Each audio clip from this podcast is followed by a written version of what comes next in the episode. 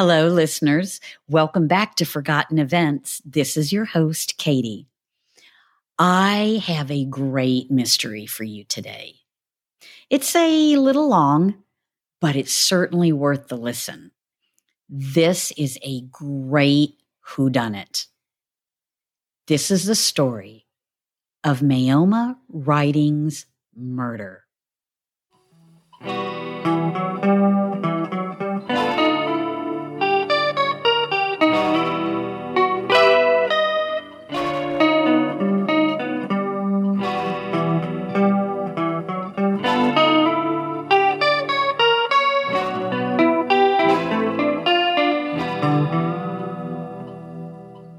During World War II, something wonderful was created the Women's Army Corps. With World War II came new privileges and responsibilities for women outside of the home. Women could hold jobs, women could stay single longer. And while divorce was not as accepted as it is in today's society, it was more accepted than ever before. This gave women the opportunity to serve the country in what was called appropriate roles, if you will. In 1943, Maoma Ridings, once divorced, was a member of the Women's Army Corps. She worked as a physical therapist at Camp Atterbury just outside of Edinburgh, Indiana. Some interesting history on Maoma. She was born in Warm Springs, Georgia as Maoma Little. She worked as a therapist at the Warm Springs Infantile Paralysis Foundation in her early adult life before joining the Women's Army Corps. But during her time at Warm Springs, and this just is very exciting, she had the privilege of serving as a nurse to a patient who later became a notable figure of the time Franklin Delano Roosevelt. Oh, yeah, that's what I said, the president himself. If memory serves me right, he was treated for polio at the foundation. And I remember reading that he fell in love with Warm Springs, Georgia. Once Maoma was stationed at Camp Atterbury, and of course, now divorced from her husband, she would frequently take a trip to Indianapolis on her weekend furloughs.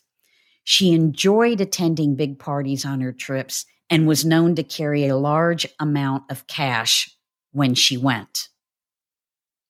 On August 28th, Maoma was granted furlough and she decided to take her normal trip to Indianapolis for a weekend of fun and relaxation. Before she left, she planned a date with Corporal Emmanuel Fisher and they were to meet up around 6 or 6:30 p.m. When Maoma arrived in Indianapolis, she stopped at a liquor store and purchased some whiskey. That was about 4:45 in the afternoon. She then checked into her room at the Claypool Hotel between 5 and 5:15. And by 5:30, she was settled in and had called for room service. Rumor has it that Maoma was known to be a generous tipper. And that may have been why the hotel staff remembered her so well. A little later, the bellboy arrived delivering the soda pop she had ordered. Maoma tipped the bellboy 25 cents. That was a generous tip back then. Not long after that delivery, Maoma would call and request some ice. It was delivered by Robert Wolfington, a different bellboy, at about 6:15. She also tipped him 25 cents. While delivering the ice, Wolfington claimed to have spotted a dark haired woman dressed in black lounging on Maoma's bed. Now, Corporal Emmanuel Fisher had been running late that evening, so he attempted to call Maoma's room, and that was probably a little after 6:30, but he couldn't reach her he had assumed that since he was running so late, Maoma had simply found someone else to hang out with for the evening. See, the two were not going steady or anything. So this idea of finding someone else wasn't a big deal. At eight o'clock that evening, a housekeeper was doing her rounds on the seventh floor of the Claypool Hotel. She arrives at room 729, knocks on the door, but with no response, she unlocked the door so that she could complete the tidying and turn down service. In no way was this housekeeper prepared for the grisly scene her eyes were about to catch. Next to the bed, in a pool of her own blood, was the body of half naked Maoma Ridings. And not far from her hand was a quarter. The housekeeper ran down the hallway for the phone and called downstairs to report the scene to the police. The housekeeper then returned to the room and covered Maoma's lower body with a sheet. Right away, the military took control of the investigation, but days later decided the case really belonged to the Indianapolis Police Department. I don't understand why that would be the case, but that was the case. This clearly complicated matters. It led to vital evidence, such as fingerprints, to be lost or not collected at all. Eventually, the cause of death was determined to be a blow to her head. There was a lot of debate before settling on that theory. The blow, it appears, came from the very whiskey bottle that Maoma had purchased earlier in the evening. Interestingly, when an x ray was taken, they could not find a skull fracture. There were lacerations on her neck, torso, and wrists, these were all believed to have been made from the broken pieces of the whiskey bottle. During the examination, it was revealed that while her jugular had been cut, it had not been severed. Also, the cuts inflicted on her wrist were actually inflicted post mortem. That led police to believe that this may have been done because the killer wanted the murder to look like a suicide. When the contents of Maoma's stomach was examined, it showed that she had consumed approximately 10 ounces of 100 proof whiskey just before her death. The examination also determined that prior to her death, Maoma had intercourse. The experts said that they were unable to tell from the body whether or not she had been raped or had consented to intercourse. Some investigators believe that she had been raped prior to her death. The reason for this conclusion came from the violent way in which she was murdered and the fact that she was found nude from the waist down. Another possible motive, other than rape, was robbery. While Maoma was known for carrying large sums of money, they could only find 46 cents in her room. She had just made it to Indianapolis, so where did the money go? 46 cents would not have been enough to cover the cost of her room at the hotel. By now, the investigation was looking to be dormant. Police received a note, however, on September 1st in 1943 that they originally thought was a clue, but later believed to just be someone looking for their 15 minutes of fame. It was discovered that the day after Maoma was murdered, a bloody pair of trousers were dropped off at a dry cleaner. The shop worker, suspicious, decided to call police. The owner of the trousers came forward and declared that he got blood on them when he had, quote, a friendly scuffle, end quote, with his wife. Unfortunately, little pieces of information continued to pop up, which blurred the line between fact and fiction in this case. As the investigation into Maoma's death continued, rumors swirled that the military was not cooperating as if they were trying to cover something up. Meanwhile, the federal government offered FBI lab services because President Roosevelt had been fond of Maoma when she was his nurse while he was being treated for polio. Quickly, the suspect list started to grow. Some suspects made the list for many reasons. Some fit the profile, while others were in the wrong place at the right time. Also, as bizarre as it will sound, numerous individuals confessed to the crime and put themselves and others on that list. And, as if it couldn't get any crazier, a theory took hold that Maoma's killer is the same man that some believe is responsible for the Black Dahlia murder. That's right, I said the Black Dahlia murder. A man, Robert Watts, appears to have made the list because he fits the profile, and it would have been easy to pin the murder on him. He had a long police record, and many believed he could have done this. At the time, Watts was a city employee, and because of his long criminal record, the city invoked a fingerprinting requirement for all their employees. That's how bad his criminal record was. You see, Watts confessed to the murders of two Indianapolis women in 1948. These murders were classified as sex murders, meaning that the motive was rape.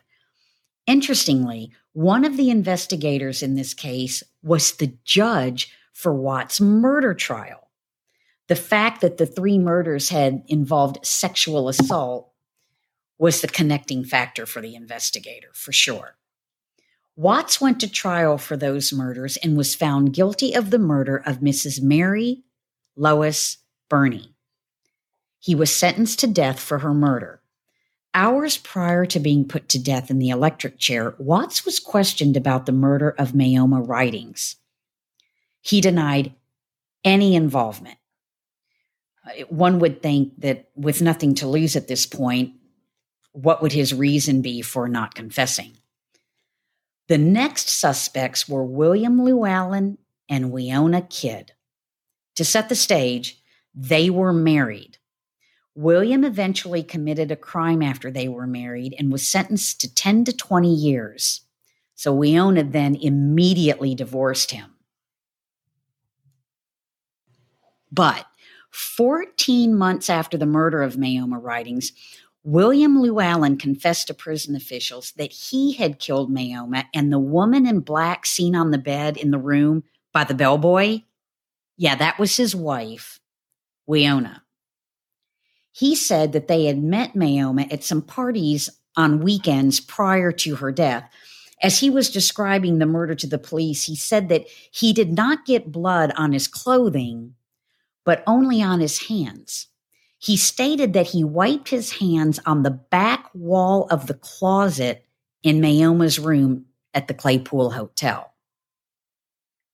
Meanwhile, Weona Kidd had gone back to her hometown of Knoxville, Tennessee. It appeared that Indianapolis police officers had burglary charges pending against Weona. So police picked Weona up for the burglary charge. She waived her extradition back to Indiana, by the way. I think Weona was beginning to suspect that her ex husband did something. When asked what she thought of her ex husband's confession, she was quoted as saying, If he knows so much about it, he must have done it himself. She denied having any involvement. William would later withdraw his confession, don't they always, and claim his ex wife was not involved. He stated that he didn't want her to be able to run around with other men while he was locked up. This was clearly his payback for the divorce, I'm certain. A third possible suspect appears to be the most unlikely. His name, Jack Anderson Wilson.